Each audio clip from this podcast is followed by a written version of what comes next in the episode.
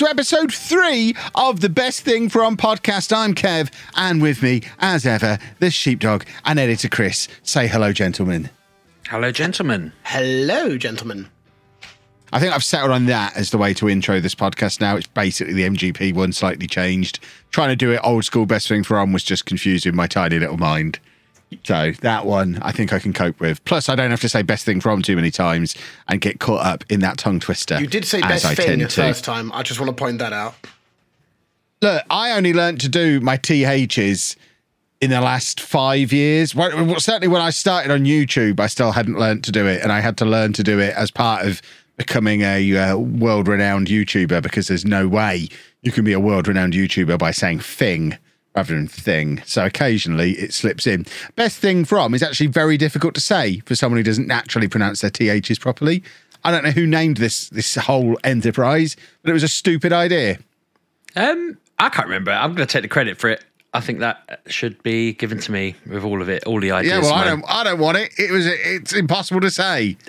and as we've learnt since the last one of these podcasts, also an absolute nightmare in the YouTube algorithm. If anyone's wondering where the best thing from videos have gone, I actually had someone comment on the Swansea video today. Oh, I really enjoyed this. I can't wait for the second episode. Oh no! Oh no, we've gone too far the other way. Because basically, what we've done, boys and girls, this is the behind the scenes best thing from thing. If you want, if you want the the A grade top tier best thing from stuff, that's all over on YouTube. I assume by now you've already watched the best thing from Turin, which will now al- already be out. Uh, but yeah, we found that the videos were struggling a little bit to pick up any kind of traction, and we've been doing a lot of experimentation to try and work out why that might be. Is it the fact the thumbnails aren't like the rest of my thumbnails? Is it the logo? Is it the name? Is it the titles? Is it Sheepdog's face? That is actually a thing that has come up in the discussion. It is, and I've seen the uh, the sheep Douglas picture. Well, not sheep Douglas, but you've hidden me in a corner somewhere or put me off behind a tree. Exactly. Or. Yeah. So we're currently in the process of doing a lot of A/B testing with different thumbnails, different titles, and the state it's in right now as we're recording. It'll be at a different state by the time this comes out. We're recording this like two weeks in advance, but the state it's in right now when I got that comment. It doesn't say best thing from anywhere on the thumbnail. It doesn't say best thing from anywhere in the titles. Uh, the only way to know that the Barcelona video and the Swansea video were related at all is that they live in the same playlist. And unless you're very YouTube native um, and the algorithm is working, um, that won't necessarily link them together. So we may have swung too far the other way. Uh, There's a lot of experimentation. We will figure this out eventually, boys and girls. If you this whole social media thing is more complicated than it was when we did this the first time round. If you end up settling on the uh, image without me on it, you're going to watch our female listenership and viewership just bomb. It's gonna you're going to lose mean, a whole demographic there. There isn't any. I can tell you right now, there isn't any. There is nothing to lose there. We could lose 100% of our female listenership, and it would be such a negligible difference to any of the the analytics. You won't know. So uh, there's Oh, no, no. fear of that. It is very sausage festy around these parts. I'm surprised at that. My uh, my uh, numbers on all my stuff seems to be skewing slightly female, and uh, I mean I don't know why. I guess I'm just really lovable, but Well, uh, mine, mine's mine's mainly men because it's mainly the people who found me through the Football Manager stuff, I guess, and ladies aren't allowed to enjoy football or Football Manager content, as we all know. that is the law. Yeah, I, uh, I remember the rules, but uh, no. So it'll be interesting to see what happens. I am. I want to see what happens if your face isn't on there. Whether it just falls apart, whether you suddenly become an overnight sensation. Well, we've we've I'm experimenting on all of the content on that channel at the moment, not just the best thing from stuff. We put a video out yesterday without my face on, and it bombed like nothing else has ever bombed before. I have never, I haven't had a video do that poorly in five years. So. I think what we've learned there is there needs to be a face. We don't necessarily know whose face it is yet, but no face at all is an absolute disaster. If I remember correctly, it was an under uh, a thousand after I think four hours, I think, or something like that. It- Yeah, it, it was I, bad. I was so surprised. My current working theory, and this might be where we end up settling with the best thing from stuff as well, is that we need my face on there for the first couple of days. So the existing subscribers to the channel are like, oh, Kev's put a video out and click on it when they see my face on their homepage. And then once it stops hitting home pages because the algorithm will eventually start pushing the next video and the next video. So once we get to that point, we then switch it out for a more generic thumbnail. So when people are searching, what is there to do in Turin? Uh, the video just comes up and it's not just our two faces and a massive logo for a podcast they've never heard of. With like the Barcelona one, as it was, is literally mine and Sheepdog's face, the best thing from logo, and there's no evidence it's in Barcelona at all. It's it's not a fit for purpose th- thumbnail when it comes to, to search engines. So that's my current theory. We go with my face so that I don't have a horrible launch. And then we switch to something more generic for the people who don't know who we are and are just searching for stuff on that city. And I think that's probably going to be where the bulk of the new Have you- viewers come from over time. Have you considered a, a third option, a, another face, like uh, just having best thing from with uh, Michael Jackson in Barcelona, and people will click that because they'll be like, "I thought he was dead," and then they'll watch the video because I they want to mean- see what Hey, he's up Michael to. Jackson. I think it might work. Well, Michael Jackson is the obvious choice if you're going down that route. Topher, Obviously, obviously, yeah. Um, I think it might work. I think we might run into some legal problems just putting random people's faces on there. So we might not go down that route just yet. I mean, as I said to Daryl, the thumbnail guy, earlier today, we are ha- we're trying anything at the moment. The channel is, uh, I mean, this is becoming a retrospective on the Kevin Chapman channel, but uh, the channel is in so far in the doldrums. It doesn't really matter what we do and whether stuff works or not. We can just sling a lot of stuff at the wall, and if anything sticks, then we'll double down on that, and that includes best thing from stuff. So we'll figure it out. I mean, if you are listening to this because you're new to best thing from and you're new to the channel, and you've made it as far as this podcast, clearly something has worked. Please let us know what that something was. How did you get here? That would be incredibly useful data for us. It'll be the uh, the video we did in Swansea that had Maggie Thatcher as the avatar on it. That'll be the thing. They just they're big Thatcher. But I did think as well. You do you do put football videos out there that have random footballers on all the time. So how murky can the law really be? I feel like we could put anyone's face on it and no one's going to say a word. So let's just put I don't know Mbappe on the next one. We could do. I mean, weirdly, the Swansea one's currently performing better than the Barcelona one, and I'm starting to think that Wales might. We might be doing best thing from Cardiff sooner than later because Wales seems to be where it's at. So, Wales, we might be coming back in your direction very soon. I'm smiling at the microphone.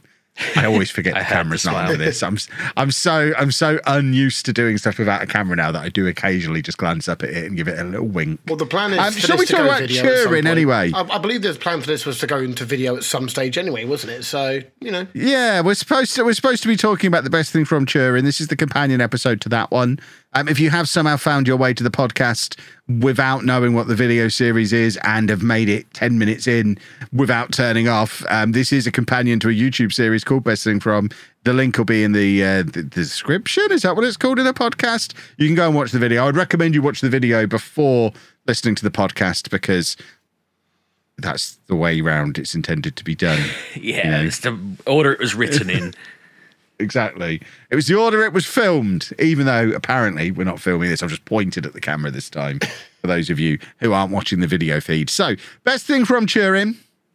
I think we need to get a disclaimer out of the way early ish in this podcast uh, about just the, the video in general.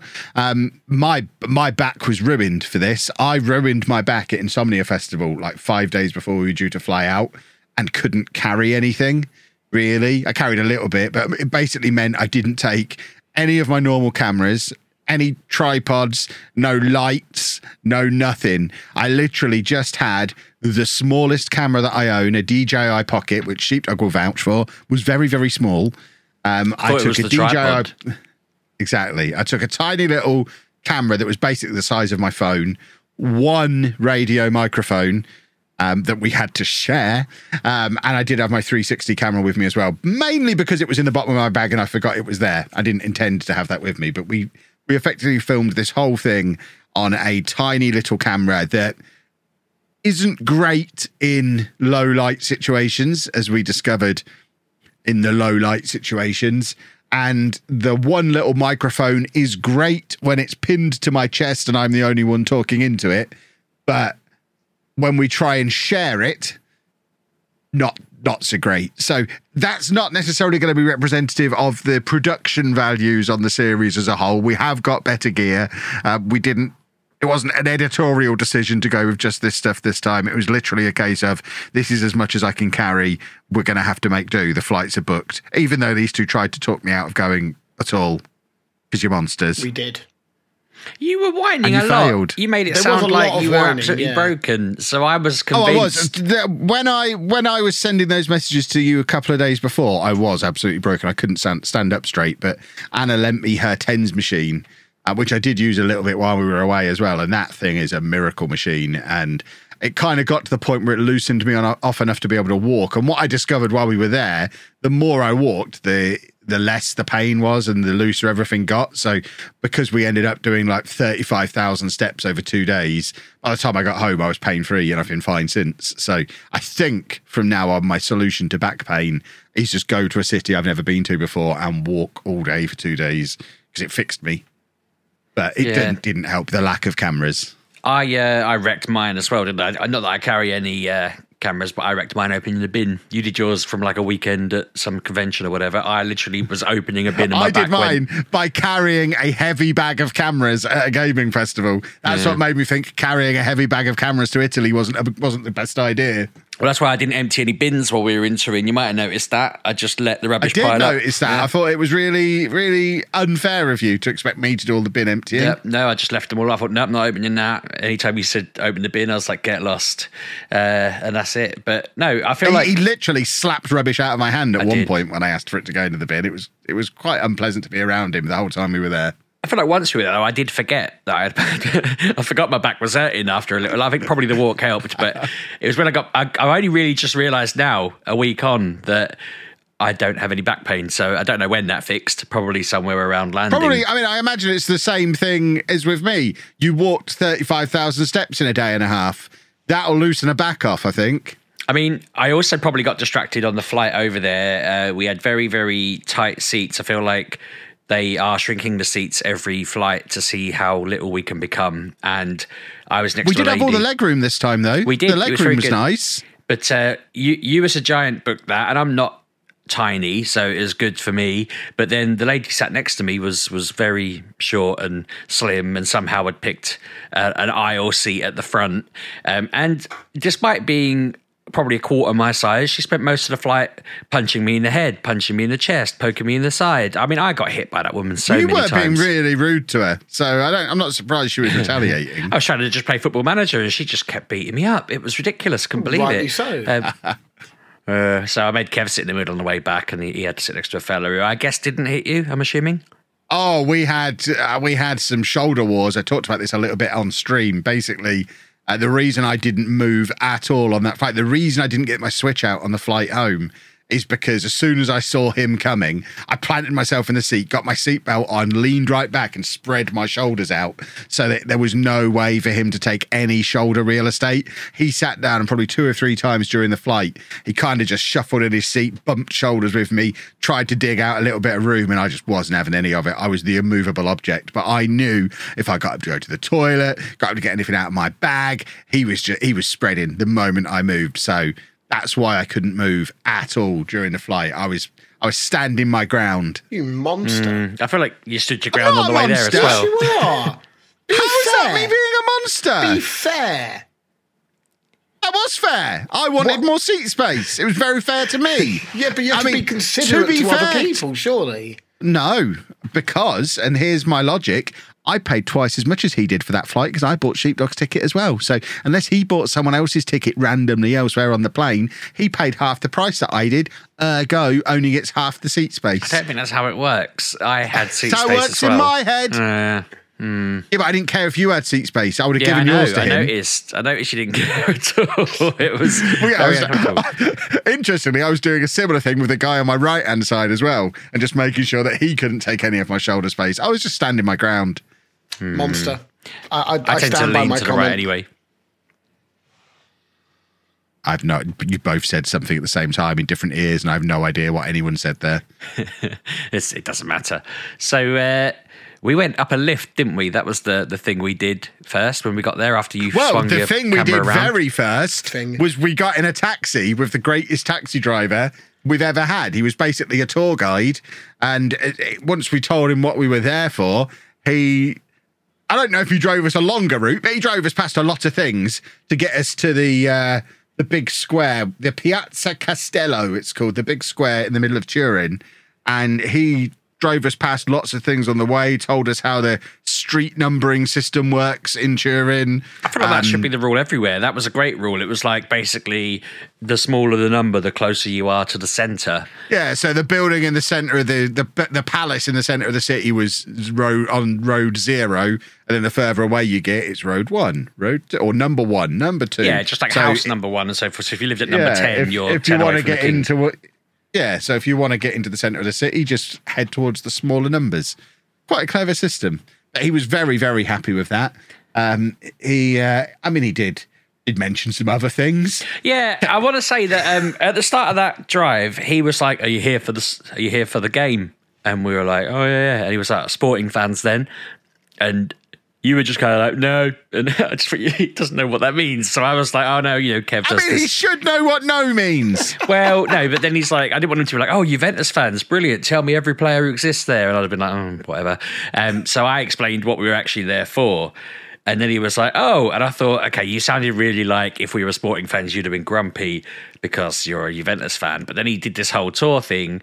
But then, as Kev said, he started sliding into the history of the city and how certain uh, bad groups in the in the country's past had, had built some buildings and tried to make them building zero in the city. And Oh no. he was one. He was just like He made the away. point of telling us all, all the good things the fascists did. well, I don't think that he did that. They were his words. I feel like what happened was he was like uh, the the fascists. Said that building over there is uh, the, the fascists built that. And he was like they built a lot of buildings along here, and then they they tried to they tried to claim they are important and they needed number zero.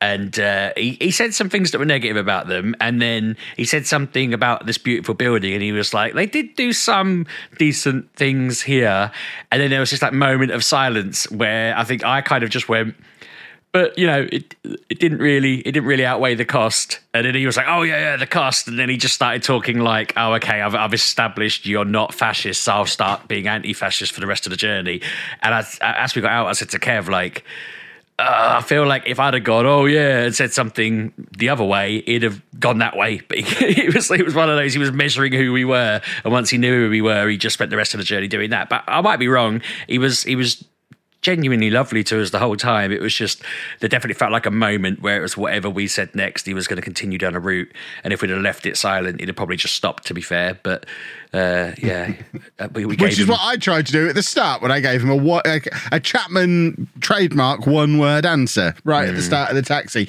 You sporting fans? No. Conversation ends. Happy taxi journey from then on. Well, no, I feel like we you did learn led us down this route of fascism. It all started with you. Uh, well, no, I think we avoided it. I feel like if we'd left it, I reckon I did say to you as well. He sees a, a bald Englishman getting in, he's he's thinking, "Oh God," but uh, I think he was probably pleasantly surprised when we weren't that way inclined. But uh, we One we thing he did tell us was there's a gazillion palaces in Turin, two of which we saw as soon as we got out of the taxi, because apparently the, the king and queen of Turin, who used to be the king and queen of Italy or something, I, I mean, it was very confusing. Um, Turin used to be the capital, I think. I, I, I don't buy it. Rome must, must have been of the capital, say? surely. He said they all Yeah, gathered I mean, there, and he would say that. I, I call Peterborough the birthplace of sausages. It doesn't mean that it is. Uh, but yeah, the the king had a palace, the queen had a palace next door, and then they also had multiple palaces each. Like the king had different palaces for whatever animal he was hunting. So if he wanted to go and hunt deer, he'd go to his deer palace. If he wanted to hunt rabbits, he'd go to the rabbit palace. See, and he listed a number of animals this king might want to kill. Did he have a palace that deer just ran around and he went in there and shot him? or is he I saying? assumed it was like a, a palace full of his deer guns and deer traps, and then he goes there, Isn't that a shed? his deer deer store. No, it's a palace. That's what. That's how extravagant this man is. Normally, I keep my gear catching, my deer catching gear in a shed, like you say, but he's built an entire palace for that purpose. So, yeah, but and what's more extravagant? to catch deer. What's more extravagant to have a, a, a palace shed that you go to to get your, your deer gun or bow and arrow, I guess, in those times, or to build a palace and have them gather up all the deer to live in it, and then you just burst through the door, arrows blazing, and I don't start. think the deer were living in the building. well, that's what he seemed to paint the picture of. That they had a palace for the deer and a palace for the rabbits and a palace for the whatever else he was hunting, the pheasants. I don't know what is in Italy. So, in your mind, while he was telling this story,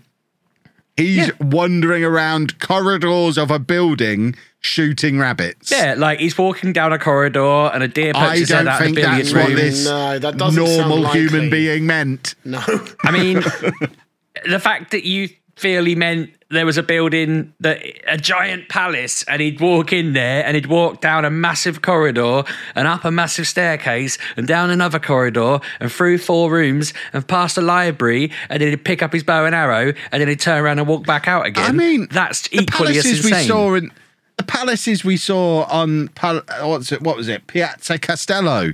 They weren't big. They there wasn't this many rooms that you're describing in these palaces. They're relatively small. Hmm. I But they're not imagine. palaces, I mean, it- then, are they?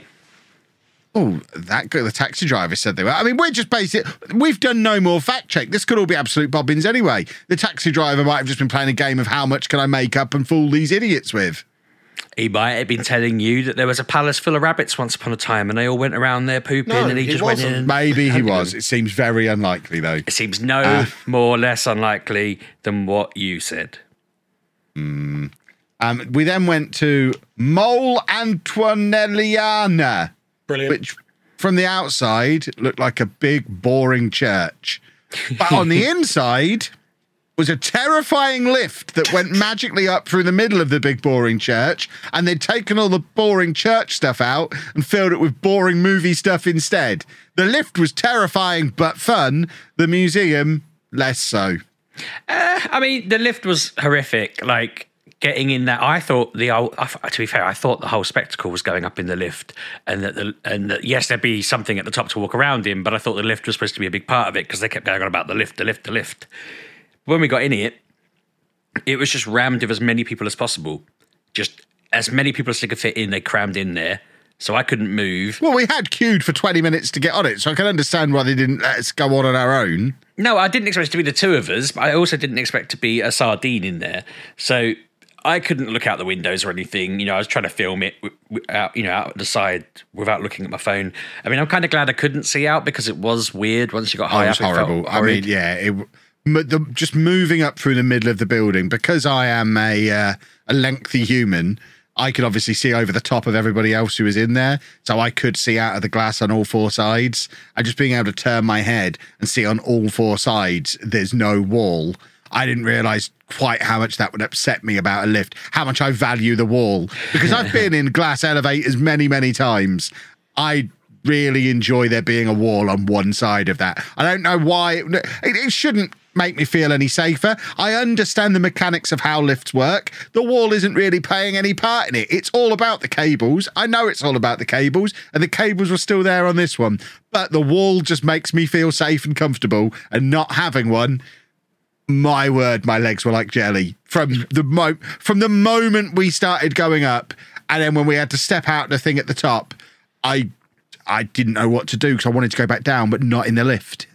Because they're absolute bumheads as well. When you get out the lift and you go to walk around the edge, there's like a little slopey bit. So when your legs are all like jelly, it suddenly slopes. And my like ape brain just thought I was falling off the edge of something. It was horrific stepping off that. I just I walked along. It didn't stop you dangling your camera over the side of it the whole time. I No, I, don't know what did- you would. Oh God. I did that because it was making you feel ill, and I just kept thinking, I don't care. Like it's insured, and Well, that's the thing. There's, I think we talked about it at the time. There was no logic behind why I was so afraid. These, the the little camera I had with me, I had two of them with me, and they, I mean. They're only, they're only 400 quid a pop, which I know 400 quid is a lot of money, but my normal cameras are five times that. These are nothing disposable cameras. I genuinely, I break, Topher will confirm how much how many cameras I break and how often. And I mean I went to Disneyland last year, broke a camera a day the whole time I was there. Didn't care. On so cameras cameras themselves it wasn't the fact it was the camera could fall that was bothering me. I think in my head, if I stuck the camera over the side, somehow I'd fall.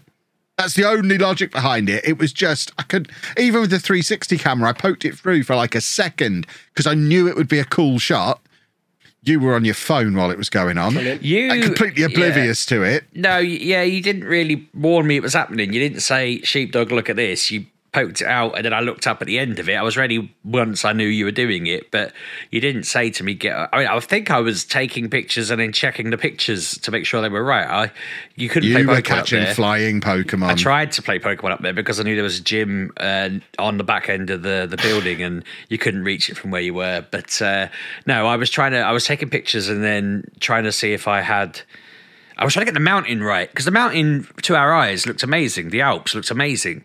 But when I took a picture, it'd be like they're really distant. Or if I tried to make them more in the picture, they were really grainy looking. And I was trying to balance that out. And I was getting a bit silly with my camera because I could have probably just used your superior camera or, or looked up on the internet and it'd have been fine. But in the moment, I wanted a decent picture of the Alps and couldn't get it right. But, uh, yeah, no, you you swung your your 360 thing out there, which did look good. Um, is that going into as people are people seeing that in the video, or did it not? Yeah, yeah, there's, a, in there's a, a, a, a fraction of a shot. There, it- there wasn't much that was usable. Um, I, I did wander around the whole of the top of the church with it out, and most of it's rubbish. It, I think it's if there's a second's worth of clip from that camera in there, that was probably quite generous. Yeah, Is- it's is there much that. more than that? It, it's about it's about a second. Um, because, because when you when you sort of lean the camera out, it's all it feels quite flimsy. It doesn't feel like solid, so you, it, it's quite it moves around a lot when it's out there. So I had to That'll be the wind. yeah that yeah that thing. Um, yeah, but, but yeah, it's about a second, maybe two at most. Yeah, well worth all the kerfuffle. Yes. Um, but yeah, it was it was terrifying up there, but it, it was certainly well worth doing. Of all the things that we did while we were there, I think, and this isn't me blowing my load early and telling you what the best thing from Turin is right now, but I think if someone were visiting Turin and only had time to do one thing, I think I probably would say you probably need to go up the big lift at the at the mole, the big mole lift, because the view from up there is pretty special, and I think you probably do need to go and see it. Yeah, and I think it's good to see the views that are up there in terms of, like I say, the mountains and just seeing how big the area is and that kind of thing. I agree that it's having been in Geneva two weeks before, I've seen both sides of those Alps now. I'm basically Alp man. I've seen more Alp than any other man in history, probably. probably because you also flew over them, so you've seen them from every angle Exactly. except underneath. I have. Well, that's the, well. I've seen bits of them from underneath because when we went from Geneva into France for the day, we went through a little tunnel. So I have been under bits of them as well. So I have seen, I know I have seen more of the Alps than I have my own bum cheeks. You are our resident Alps expert now. Alpspert is what I would like to be known as. Okay. The um the museum place underneath it, it wasn't it wasn't bad. Like It was all like- in Italian. Yeah, well, uh, some of it wasn't, but if you um if you're into film, obviously it's great because you get to go and see lots of film props and stills from animations, and there were some cool little displays there. We wandered around the bottom of it and we're like, "Yep, that's cool. Okay, there's some heads from Star Trek or whatever. Uh, you know, this room's got luminous walls. Uh, there was an animation room, a giant knife sticking out the floor. But uh, we we then decided, oh, well, we're gonna leave. We ain't going. We I think we recorded a clip going. We ain't walking up those. Hold on. on. Hold You can't skip over that. Miss, Mister, Mister, I wasn't naughty. This all happened against my will. I forgot about this. Sorry, no, I wasn't glazing over it. We saw a child laying next to a giant knife for a photo, and Kev was like, "We should do that," and I was like, "Hell yeah!" Don't have to ask me twice. So I laid behind it, and I don't know. I I didn't think it was right, and you were like. It, it- would probably look a bit better if you laid it differently so that it looked like it was in you. So I was like, right, I'm going to roll back and then roll straight back down with my legs open so it looks like it's stabbing through me. So I did that. You were you were taking. I thought you were taking a picture, but it seems like you filmed it. Is that Oh, I filmed it. yeah, yeah. I filmed it. so? Um, did you film the lady run over to tell us off? Yeah, Yeah, yeah. she runs Yeah, over, being like, "No, no, no pictures, no filming. You can't do that. You can't be near the props like that. And I'm thinking that's not true because she just let a kid take a photo like moments before, and there were people there before that. But uh, we were kind of like, it's all right, we're leaving anyway. Like, not, not in a, obnoxious kind of way, but we were like, yeah, no, sorry, fair enough. We, we, we, uh, we'll go towards the exit. And we'd literally just recorded a clip saying, we're not climbing those four flights of stairs. That's ridiculous. It's all in Italia. We won't get any benefit of it, whatever. We're not going that way. We're going to exit. And then the lady was like, that's the way out. You have to go up there. There's no other way. Yeah, So- because it was the same lady who just told us off was the one guarding the exit. And she's like, no, that's not the way out. Up there. Up there, fat boys. Walk up all those stairs. So we did. Uh, we looked at some cool stuff. We saw that uh, abominable snowman yeti thing that was looking at its enormous uh, uh, Penis. appendage. Yeah. Really big penis. I was trying to decide whether we had some sort of filter on what we were allowed to say on it, but we've already talked about fascism, so penis is probably all right. He was just looking. At, He was just looking startled down at a giant penis. Um, it, Okay. It was weird. I sent so many people the picture of his face going, What do you reckon he's concerned about? And they were like, I don't know. And then I sent them the picture of, of what he was looking at, and they'd be like, Oh, crikey. Okay. Uh, there was lots of random props from films I've never heard of. I think uh, people who are into films would recognize probably most of them and be like, Oh, yeah, that's great. That's cool. But to me, it was like, Oh, yeah, the film with a bird head in it, eh? Okay. Uh, the giant wasp film, eh? Right, cool. Um, was there any that you recognized there that stood out to you? I was I'd completely lost interest by this point. She'd upset me and I wanted to leave. Hmm. I felt like we just walked around in circles. I kept sending pictures that were like every now and again there'd be a film that'd have an in joke that I could send to someone and go, "Her, this is you," or "Her, this is remember when this happened to us?" And it's like I was doing that round there, just sending off pictures, and then we got to the top and we just went straight down the stairs and out. And it was like, yeah, I feel again it wasn't for us, but if you knew someone, I I know probably five or six people who they're so into films. If I said to them, "You're going to Turin, you need to go here," they'd they'd go, "Yeah, no, I, I appreciate that. That was great. Uh, Your recommendation was wise." I probably wouldn't take my kids there. I feel like they'd be bored, witless, and uh, yeah, I don't know. They probably wouldn't like the lift either. I, I wouldn't be able to cope taking my boys up that lift. Like, it's not for little kids, is it? I wouldn't mind taking my kids on the lift, but at the top, just having imagine having your kids wander around at the top. Oh Yeah. God. No, I'd have been, I'd have been in hell. I wouldn't be able to cope having like my, my youngest up there wandering around. Even though it is all barriered, you're not. There's, there's nothing open to the elements. You went up to the top of the stump years ago, and there was just a ledge. You know, you could have easily God, fallen to your doom. But this had Chris, like a you're, you're a Lincolnshire guy. Have you ever been up the stump in Boston? Uh, I've only been through Boston, never to it. Okay, the the stump in Boston. It was the very first best thing from trip we ever went on, like 15 years ago. Right. And uh, we tried to go up it. Sheepdog cried halfway up and had to go back down. Um, I made it to the top, which I don't know how I couldn't make it to the top of that these days. Um, but I got to the top and did a, a lap of it at the top. Um, but when you're at the top of the stump, the ledge that you walk on is no more than a foot wide. Oh, no. And the only thing separating you separating you from falling to your death is a, I would say, shin height little fence. So if you were to stumble, all the little fence is going to do is pivot you as you fall to make sure you fall head oh, first. Oh, brilliant. That's It's- lovely. It's not. It's not going to stop you falling at all. It's just going to make sure you go head first. Um, so yeah, eh, I would never go up there again, and I would recommend nobody ever does it. It was horrible. No. Um, but yeah, at least there, there was no way of getting off of the of the big mole, which is a good thing. Yeah, see, 'cause for me, I'm, I'm not terrible with heights. I mean, it, it's quite clear that you two aren't great with it. But I mean, I was, what, I was watching it back, and that lift, I don't. That it, there's something weird about a no wall thing. You were talking about it earlier, but it, it just no, it's a bit creepy. But but being at the top, I don't think would bother me personally too much. But the lift is just a bit unnerving. I can't describe it.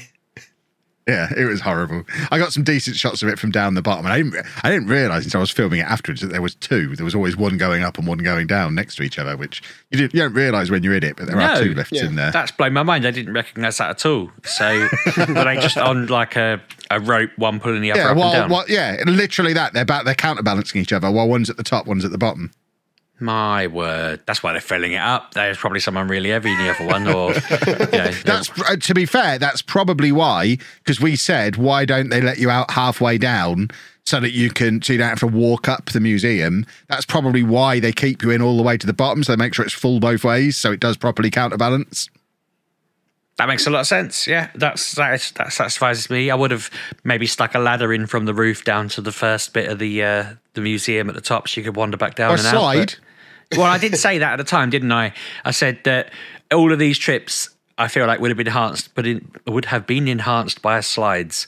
Uh, the Barcelona one, we, we had to wait to get out of the stadium. If I could have just whizzed down a slide and out of the stadium, out of the car park, you know, half a mile down the road, it would have been great. And uh, on this one, yeah, if I could have just got on a slide and slid down the building around it in a circle, spiraling down, it would have been really fun. But uh, slides don't seem to be a very good exit strategy in the world. No one's ever No. thought of it. Um, I'm going to jump out of chronological order briefly here because we're going to lump all the food and drink stuff together at the end, I think. And we're going to jump on to what we did in the afternoon, which was the Egyptian Museum. This was the other big tourist attraction that we actually pre-booked. We pre-booked the lift and the uh, and the cinema museum because they were a bundled ticket, and we also pre-booked entry to the Egyptian Museum. Now, anyone who is familiar with my work um, will know it was very ambitious as booking two museums in a day and expecting me to engage with them both. And goodness me, would those concerns have been proven correct if you'd have witnessed what a sulky child I was going around the Egyptian Museum? Um, I'm guessing this is coming from reviewing the footage because I don't remember you being particularly grumpy there at all. Like, you asked me some questions. You, There's literally a clip. It, this hasn't made it into the video. There is a clip where I'm at one end of the room because I am done with the room. You're still at the first thing in that room. And I'm just going, look, there he is. He's looking at that thing. Oh, he's taking pictures of it now. Lovely. Oh, I- I remember Oh, that. Yeah, look, he's he's moved around to take a picture from a slightly different angle. He's got to get all the pictures. Now he's checking that the pictures are good on his phone. He's got, got to take another. And I literally was commentating on you walking achingly slowly up this room. So in that bit, I was taking shots because I'm working on a comic with someone, and part of the the comic is is that there would be different statues of different animals dotted around the world in the series that we're doing. And I was just like, this would be quite a good reference picture. Oh, look, this one's a ram. Oh, look, this one's a, a lion. And so I was getting them from different angles because they can use them as reference shots, or at least get a bit of a look of how they look in real life. And I started collecting them up at that point. But before that, that was like right at the end. We exited soon after Yeah. that. By that by that point, I was very bored. Yeah. I was grumpy because the the stupid staff kept trying to get me to put my backpack on the front. I swear they were winding Which- you up. I swear. Yeah, and I mean, I wouldn't normally mind as much as I minded then, but because my back already hurt, the last thing I wanted was my, albeit nowhere near as heavy as usual, still quite heavy camera bag to be hanging off the front of my body because it was just, it hurt my lower back to do it. So every time they asked me, I'd do it. And every time I walked around the next corner, I'd swap it back again and I'd be all right for a little while. And they just kept saying, uh, You need your bag on the front, please no explanation as to why. Don't know why I needed my backpack on the front of my body. Certainly, most of the other people in there didn't. But uh, I had to have my bag on the front of my body. I think it's because they could see that I was wearing a radio mic on my front and they just wanted me to keep having to move that and were just messing with me because they didn't want me filming and recording in there. For some reason, perhaps didn't know the English. I put that camera away, you jerk. Um, maybe they heard you say, uh, wh- why, why, why are all these Egyptian things in Italy? You, uh, you were quite. I mean, normally it's me that makes all these loud comments in places. With this, this didn't make it into the video. I decided not to put this. I'm happy to talk about it here, but this Yeah. this was cut from the video. No, Um, sure. but yeah, I uh, I did have a little bit of a rant of why is all this stuff in Italy? Yeah. it's is there anything left in Egypt? Because it was there was a really uh, uh, uh, not a funny point because it's, it was funny to hear him ask me or say it, but also to know he was right. You were like. They'd have probably brought a pyramid here if they could, wouldn't they? And then I, I sort of made a comment back about, yeah, uh, I'm surprised there's not any whatevers. And then we went downstairs and there was literally a tomb that they'd taken apart and carried back and rebuilt. And you're like, they've, they've literally taken a cave out of Egypt and built it again. um, and at first, I thought that wasn't the case. I thought it was a replica, but there were notes there about how it was a cave from that thing and the original picture of it in its place. So it's one of those where at various points walking around this museum, I was like, some of this stuff's absolutely amazing. A five thousand year old box with art on it, or you know, a pair of flip But flops. I just there. couldn't separate myself from the fact that that box was somebody's coffin. Mm. That's the. It, they've literally gone to another country, dug up the graves, opened the coffins, taken the bodies out, and then put it all in a museum. And one of the things that got cut was me literally saying. I'm interested to know where the cutoff is for that being okay to do.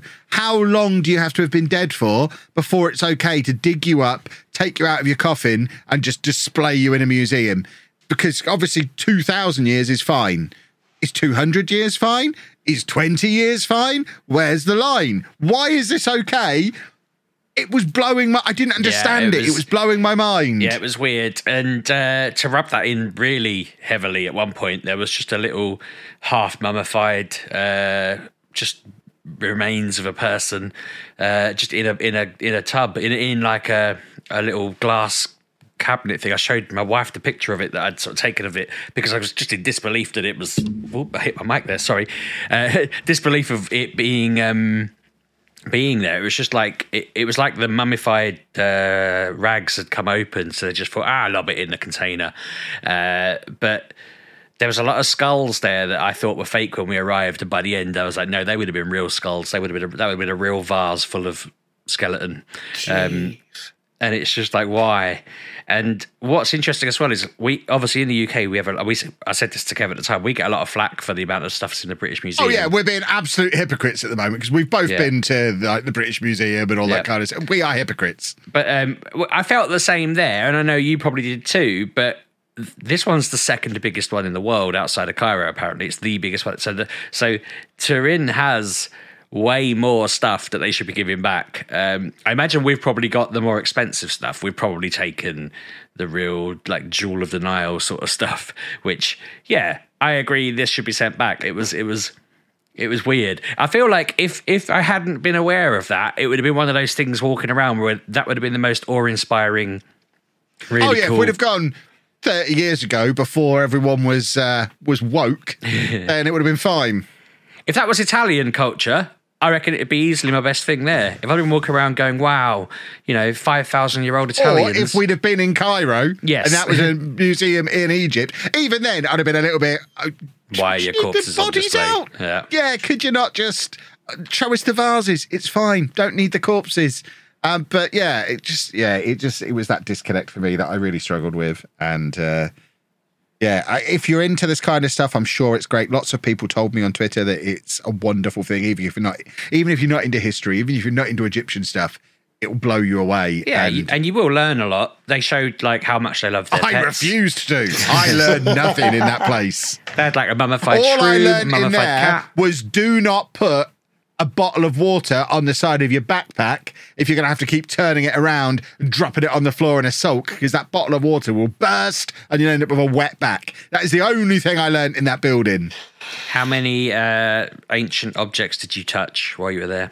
Oh, most of them. Yeah, had a little, had a little go on most of them. I uh, You know me. No, I, I followed Kev rules because last time we went to a museum together, you were stroking the what three thousand year old tablet, and Yeah, uh, that's when we were thrown out of a museum in Cambridge. yeah, and I didn't get a tickle of it then. So I thought, "Do you know what? These these are all older than that. I'll satisfy my disappointment of not stroking the the old tablet by giving everything a poke in there, and I did, and it was it was well worth it. Yeah. I'm flabbergasted we weren't chucked out of this one. What with the camera thing, or I with the whole camera stuff, the bag stuff, and the constantly touching everything stuff. The fact that we made it through two museums without getting asked to leave shows how patient the Italians are as a people. Or they just don't care. Ah, they're just thinking, well, he, he looks a bit big. We'll wait for him to pop his clogs, and then we'll stick him in the corner over there. Yeah. They were trying to aggravate Um, your gallbladder with that bag, weren't they? Oh God. I'm still mad about the bag. I'm furious about it. Um, I'm conscious of time. Have you got anything really pressing to say about the Egyptian Museum, or can we move on? No, we can move on. I think that pretty much summarizes how long was spent on it in the video as well. It was like museum done, easy. Um, unless Chris has added loads of fluff into the Egyptian No, museum. there's, there, section. No, there's a I 10 haven't watched second the final montage. edit yet. There's literally a 10 second montage. Hey, to it. that's what I'm talking about. That's all we need. Um, So we uh, we also went to the river, the River Po, not not the River Poo, as we did establish. It is We pronounced check. Po, not Poo. We Googled did it. check because I mean it could have been Poo River. Um, one of the greatest. Well, uh, this, if we ever start a Patreon or channel membership or anything like that, this will be the reason why you want to join it because one day there will be um, cut, footage from the cutting room floor of me and Sheepdog playing Po sticks, not poo sticks, Po sticks, where we dropped sticks in the River Po, and we're not going to tell you here who won. No. You'll just have to wait for that footage to emerge one day. It got cut from the video because it was long. Um, but yeah, it was a fun game. We played post-its. It was fun. I feel like that was the kind of time where I mean it, it's all been really fun doing this, but that was that reminded me of when we went to the New Forest and we were just gallivanting around in the forest playing random silly games. It's it's like we just become a bit childlike for for a bit for a laugh because we were actually looking for Coke, weren't we? We were looking for um, Mole? Cola. Mole cola. yeah. and uh, I realised as I was saying it, what I was saying there. And, uh, yeah, we were looking for Mole Cola, and uh, I remember I messaged someone going, "We've been walking for over an hour to find this cola. Uh, we're now visiting a river, and it was one of those where it's like, are we ever going to find this cola?" But uh, yeah, Po sticks definitely made it worthwhile. We we saw lots of cool stuff as well. Don't get me wrong, like it was good, and we saw lots of bits and pieces of the town. It was and, fun just getting lost in the city, Yeah, walking down back streets. We found a little shop that was, uh, this may or may not make it into the final cut of the video. We're not quite sure yet, but there was this little shop that was just like four or five vending machines in it. Just, just that. No, no person working in there. Just a load of vending machines. And just for a moment, I could pretend I was in Japan. That's basically the reason I want to go to Tokyo one day, just to use the vending machines. And I felt like I got a little flavour of that in Italy, and it was I nice. still think behind those was a John Wick entryway to spy heaven and hitmen everywhere, and we just should we should have spent some time typing in numbers just to see what opened and what happened. It would have been would it might have been like our step into becoming spies or hitmen. Maybe. Maybe we're already spies, but can't talk about it on stuff like this. But that's Yeah. why we're traveling so much now. Be throwing them off the scent. Speculate away, boys and girls. Um, but yeah, as Sheepdog says, we were on the hunt for mole cola while this was going on, and the hunt for mole cola had started earlier in the day. Um, because I had, thanks to ChatGPT once again, pinpointed an area of Turin where there would be our best shot of finding the local delicacies, of which mole cola is definitely one. But we were also um, alerted to agnolotti pasta, which is the local uh, ravioli equivalent, basically, that's local to Turin. Uh, we were also told to keep an eye out for bagna corda, which I think I'm saying wrong, but the lovely waitress in the restaurant did not correct me. So I'm going with bagna corda. Bagna corda is basically mashed anchovies and garlic that is served in a bubbly fondue pot that you then dip all of the vegetables in. And I mean all of them. They gave me Yeah. uh, a whole raw radish. That was ridiculous. That meal. Um, I sent Anna a picture of you uh, eating it. I can't even remember why. I think I just. I, mean, I Well, think because part I had it- so much food, because they didn't do vegetarian versions of either of these. So we had to Hmm. go and hunt for these foods. But I had to order them. I had to have two mains, even though I'm not supposed to have a lot of food. So I had a little bit of pasta, may have said some things very offensive to Italians about the pasta, um, which Sheepdog might not have heard at the time because I whispered them into the microphone. So that'll be a little surprise for you when you see the video, what I said about the pasta when I was sat in the restaurant still. I'm pretty Um, sure I recall. Yeah, you were quite yeah dismissive of it. Um, I thought that your anchovy thing, the whole fondue pot, I thought that was full of anchovy. I didn't realize it was a fondue thing until you were maybe halfway through that. I'd sent Anna the picture, going, "This is humongous. He's not going to drink all that, surely." And then realized it was It only was a couple fascinating of that it was being kept bubbling hot by one little tea light candle. I still don't understand how that works. That's fascinating. I feel like It was they, bubbling the whole way. it feels like they heard what you said about the pasta and they just brought you out a bucket of raw veg dough. Because that was bizarre. No, Like, the raw veg was great. I loved that. The celery, the carrots, that was uh, genuinely the bagna corda. I wish I'd not had the pasta and I could have eaten more of that because the pasta was it was fine. It was pasta. I think what I said on the video was if you'd have told me it was ravioli out of a can, I wouldn't have argued with you. And I don't mean that in an offensive way. It was fine. It was just pasta. Pasta is not that interesting. Um, Because you upset them, the- they took a bucket from a horse and just handed it to you with some anchovies. but I loved all that. Uh. Loved it. That was great. I would have happily eaten all of that. but I couldn't fit it all in. And while all this was going on, of course, Mr. Vegetarian is there trying to translate every pizza on the menu. If you're vegetarian, kids, don't go to Italy. It doesn't really work, I mean- from what I can gather. It was all right because they had a lot more vegetarian pizzas than anywhere else ever does. But what I didn't want to do was just be like, I'll have a margarita or, you know, give me a veggie pizza. I was trying to find something that was vegetarian and worth going to Turin for. So I could say, oh, I've never seen this anywhere else. It might be worth checking out. And what I ended up having was a uh, a cheese pizza with walnuts on it, and it was all right. It was nice. It was it was better than I expected. It was it wasn't offensive. It it matched. It fit in.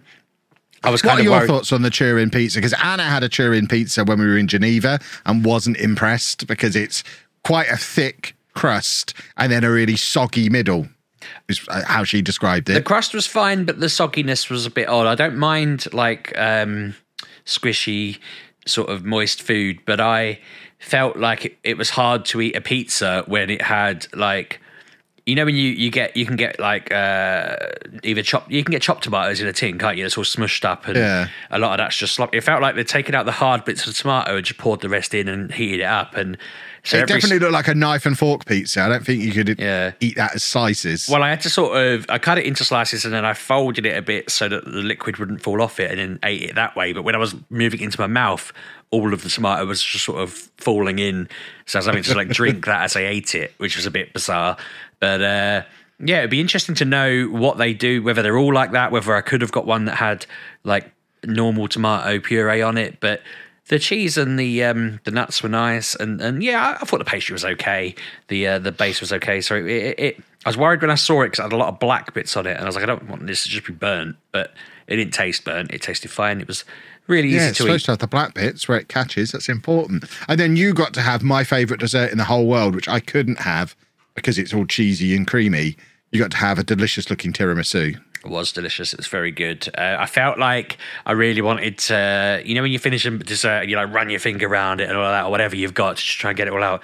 I was very polite and didn't do that, but I wanted to do that because it was delicious. and I felt like I ate it a bit too quick because it was so nice, but I really enjoyed it. It was great. And we also had that uh, bitter drink that I've forgotten the name of. Was it Aspertif? Uh, a spritz. A spritz. An Um, Aperol spritz. she said to me, "They comes in two flavors. Do you want it the normal one or do you want it the bitter one?" I don't know why I said bitter. Like I'm not against bitter. I'm not against bitterness. But she was like, "Oh, you like bitter, do you?" And I was like, "Yeah, it's fine." And then I thought, "Why am I? Why am I picking that one?" I was like, "Why didn't I just go for the normal one and get the?" Nor-? So when she brought it back, it was an extremely bitter drink. It was fine. Like I, I don't mind bitterness, but I felt like I can. It's a bit like I don't know, having something spicy when you you can handle spice, but you're maybe not in the mood for it at that moment. Like if I'm in the mood for a spicy curry, it'll be great, but I wouldn't just have it now, you know. And so so when I said yeah, I'd have bitter, I was like, am I in the mood for that sort of mouth feel?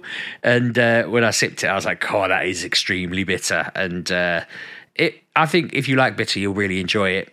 Um, I feel like it would have been nice if it wasn't as bitter. I would have probably drank it more smoothly and, and enjoyed it more. But yeah, it was fine.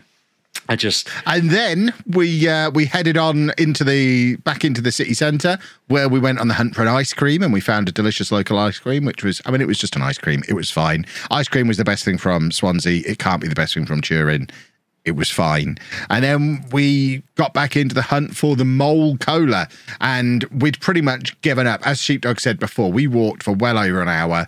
We probably walked for an hour down to the river and then an hour back again. We were walking for so long and uh, we'd given up all hope. We'd gone back to where our taxi driver had dropped us off at the start of the day. It was gone five o'clock. We had to get back to the hotel to go to the football, and we'd given up. And right next to the taxi rank, there was this little street pizza selling shop. So we wandered in there to have one final look, and they had a fridge full of the stuff. It was right where we'd literally within three yards of where we'd been dropped off that morning. We were it was on next to it. sale.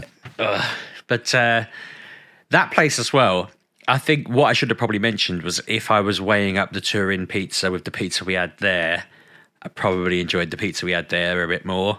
But Oh, the pizza there was delicious. It Yeah. Mm. was like olive pizza, just pizza with olives on it. It was really, really tasty. I wish we'd have got more of that, but we Yeah. didn't. We just had the one slice each because we're very sensible. Um, we we got two cans of the mole cola. Sheepdog had a regular. I had a sugar free because I am a good boy. Um, and it was delicious. It was.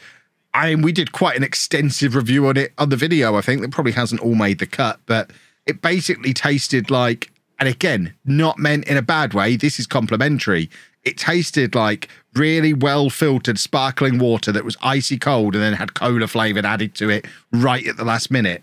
And it was delicious. It was much better than Coca Cola, Yeah. much better than Pepsi. This is the best cola I've ever had. This stuff should be everywhere. It's delicious. It's mad, isn't it? I, I was thinking when I had it that this is the kind of drink you feel like uh, what's it called? The there's a oh, I've forgotten the name of it now. I had it in my head a second ago. It was it's the mixer you can buy where they're like three quarters of your gin and tonic is the tonic, and they river, river something something like that. And uh, they they sell all these uh, mixers that you can get, and they're like, oh, you know, you want to buy this mixer because it's most of your drink, and you spend all that money on gin.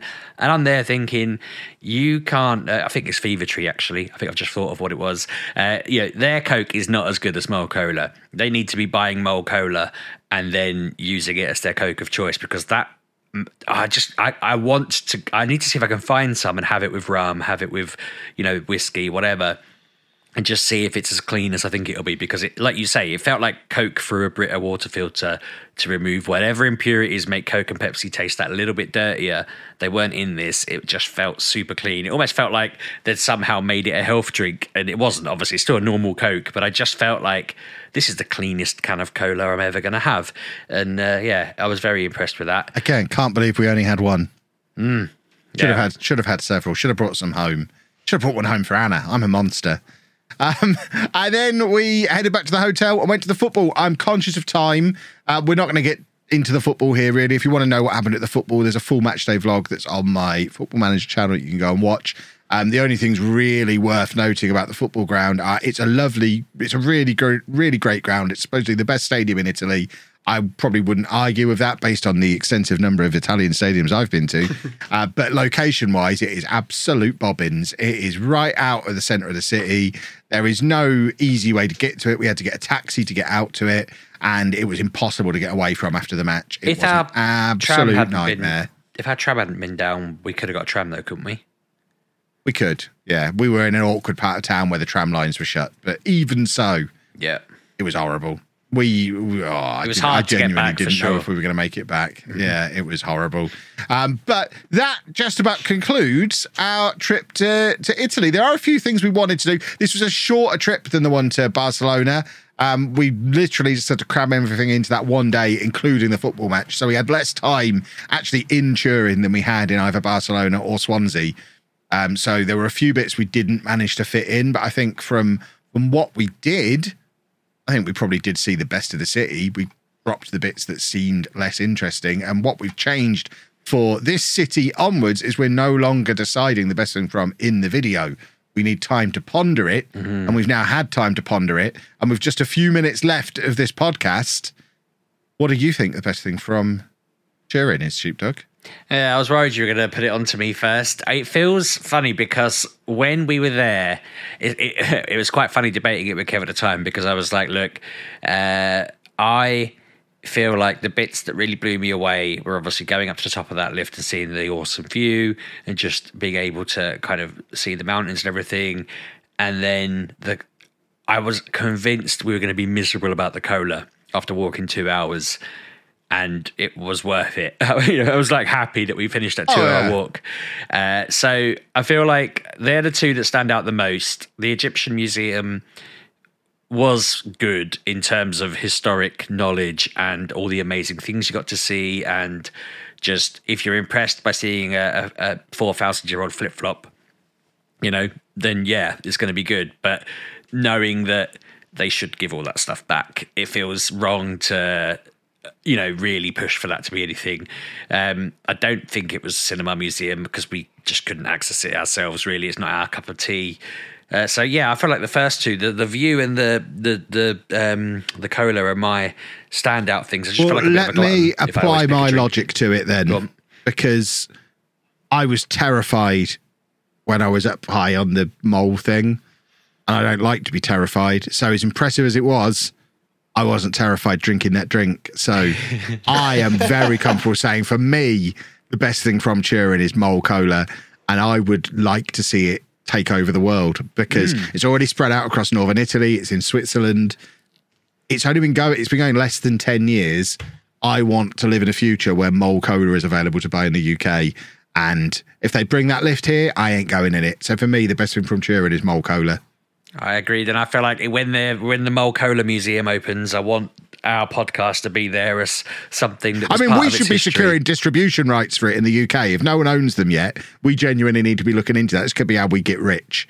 We should be the UK distributors of Mole Cola. I feel like I need to start looking at this before you look at get set up to it now. Do you need an editor for it by any chance? No, we're all right. Ah. We'll just split the money two ways. uh, but there you have it, boys and girls. The best thing from Turin is Mole Cola. Uh, keep an eye out. At some point in the next month, we are going to be doing our next best thing from, and I can exclusively reveal for all you lovely podcast listeners, rather than those video scum. I can call them scum an hour in. They're not listening now. Um, ne- next episode four is going to be Liverpool. We're off to Liverpool. I mean, anyone who watches my football manager videos would be able to figure that out. You know, I'm going to Liverpool. I'm going to drag Sheepdog along with me. So Hell at yeah. some point in the next month or so, best thing from Liverpool, and uh, we're actually finally going to get cracking on with some more UK-based cities over the course of the summer, as per the actual remit that we set ourselves. So thank you very much for joining us for episode three. If you haven't already done so. Make sure you head over to YouTube, give all the videos some love, give them a comment, give them a thumbs up. All that kind of good stuff will really help to give them a boost in the algorithm and do the same thing with the podcast wherever you may be listening. If you can review where you are, leave a review. If you can rate, rate. Just do whatever you can do, even if it, even if all you can do is drive around the town you live in with it blasting out of your car. Every little helps. We will take it. So, thank you very much for joining us on our adventure to Turin. Um, I'm going to say goodbye and then let these two say goodbye. Goodbye. Thanks for listening, folks. Goodbye. Thank you very much, guys. Goodbye.